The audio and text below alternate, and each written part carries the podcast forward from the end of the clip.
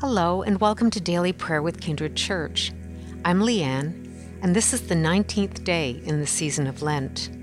Thanks for praying with us today. Lord, help me become more conscious of your presence. Teach me to recognize your presence in others. Fill my heart with gratitude for the times your love has been shown to me through the care of others. God, I give thanks for the ways you speak through the words of Scripture. May the Holy Spirit enlighten my mind and my heart today as I reflect on your word.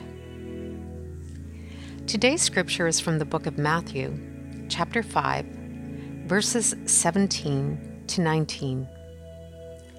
Jesus said, Do not think that I have come to abolish the law or the prophets. I have come not to abolish, but to fulfill. For truly I tell you, until heaven and earth pass away, not one letter, not one stroke of a letter will pass from the law until all is accomplished.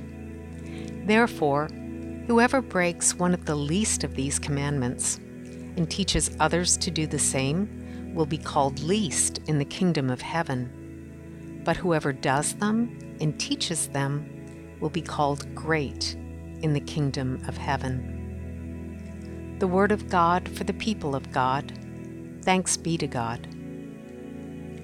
Jesus teaches by word and action, by saying and doing. His example of life is our guide and our encouragement. There is a link between what we say and what we do.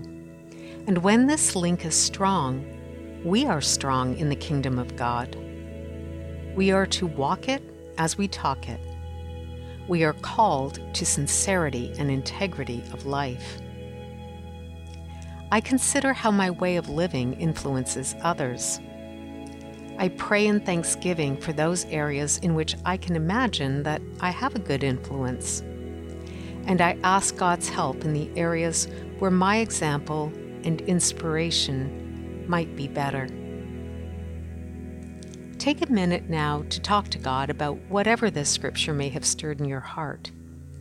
You may want to tell God about the struggles or concerns you have today. You may also want to thank God for a particular blessing you're grateful for today. This is simply a moment to share your heart with God.